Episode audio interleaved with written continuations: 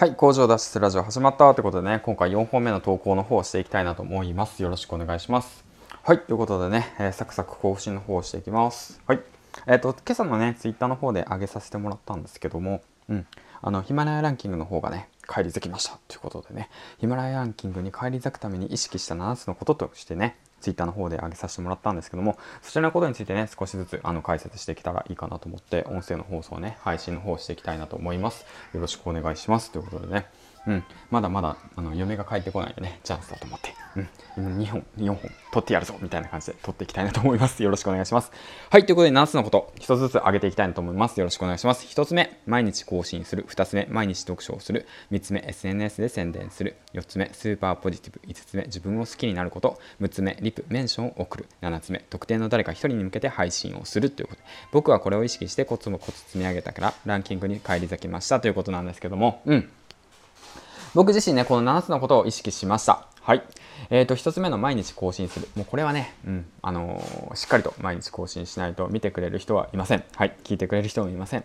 だからね、毎日更新するということで、自分がね、それが習慣化される、習慣化することによって、話すことが上手になる、話すことが上手になることによって、伝えることが上手になる、伝えることが上手になることによって、伝わる技術を手に入れることができるということで、もうスーパーポジティブに考えましょう。はい。ということでね、すごくいいんですよ。いいことしかない。マジでいいことしかないんですよね。で、2つ目、毎日読書をする。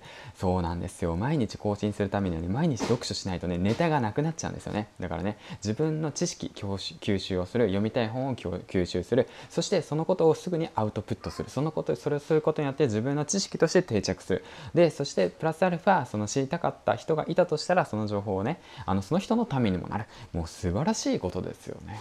ということで2つ目毎日読書をする3つ目 SNS で宣伝をするヒマラヤ内だけでやっていたところで誰も見てくれません Twitter だとかあとはブログだとかノートだとかはてなブログを利用してしっかりと自分のね配信活動というものを宣伝するってことが大切ですね。はい。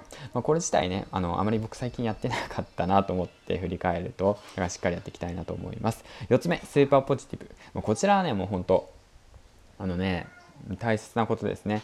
あのネガティブな人よりもポジティブな人の方が需要があります。今の世の中はっきり言って、うん、コロナの影響でねあのみんながねテンション下がってる中ね一人だけでもいいからポジティブな人、うん、の方が多い方がいいじゃないですか。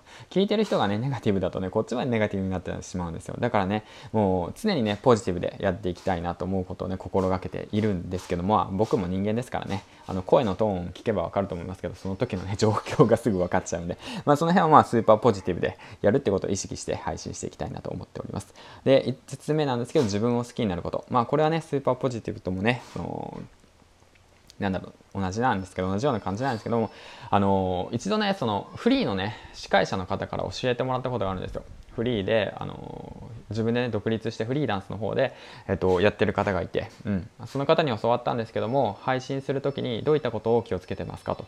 どういったことを意識すればいいですかと。質問したら配信している自分を好きになろうねって言って言われたんですよね、うん、だからそれをね常に僕は意識して配信している自分はね好きだ。僕は好きだっていう、まあ、まあナルシスト、うん、っていう形、まあ、ナルシストすぎるのもよくないですけど相手のことを意識してなおかつ配信してるも自分を好きになっていうことをね意識することが大切ですということですね。であと6つ目リプメンションを送る。これはね本当にあの時間がかかるもうコツコツやることなんですけども自分がねあの気になった方やその影響力のあるインフルエンサー尊敬する先輩たち方先輩たち方に本当あのメンションやリプをコメントを送るんです。最初はね反応してくれません。全然。全然反応してくれません。だけどもねその自分の思いっていうものが伝われば必ずあの返ってきます、はい、だからそういったものを、あのーそういったものを利用して、うん、だから自分一人の力ではねなかなか声は届かないんですよ。だからその先輩たちのなんだやってること活動とかそういったものを吸収して自分なりにね咀嚼して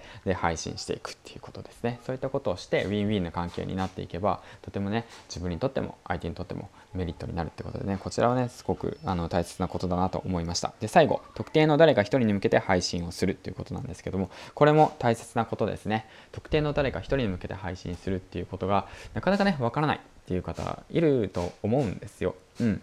まあね、みんな言うと思うんですよ。いろんな情報商材とか見てる中で特定の誰か一人にツイートしよう。特定の誰か一人にアドバイスしようって言って。であるんですけどなかなかわからない。そういった時にアドバイスしたいのは過去の自分に伝えるっていう思いでね、うん、隣にね自分がいるとして。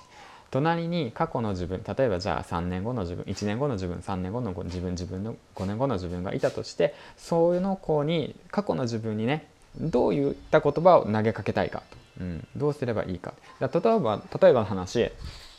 僕だったら本を読めと言いたい、うん、本を読めと言いたいし Twitter を始めろって言いたいし SNS で発信をしろとも言いたい。であとねブログの方を書き続けろとも言いたいですね。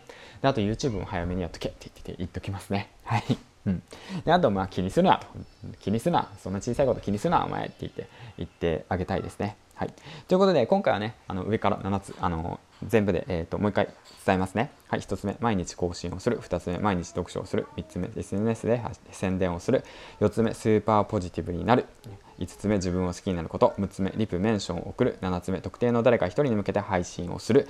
この7つのことを意識したら、えーと、ヒマラヤランキングの方がね返り咲いたということなんでね。もしあのこれからヒマラヤをやり始めようとする方やランキングに上位に食い込みたいなっていう方はねこれらのことを意識して配信したらいいかなと。まあ思います。はい、で最後にですねヒマラヤの方のねランキングはね上あの激しいんでやっぱ。うん。上げ下げ激しいんでそういったことにね一喜一憂せずに、あの今月ね僕は300エピソードを目指しています。そちらの方をね、えっと、コツコツと配信していってあの達成できるように頑張っていくのでぜひ応援の方お願いします。ということで最後に木原さんのいいところなんですけどコツコツ最強です。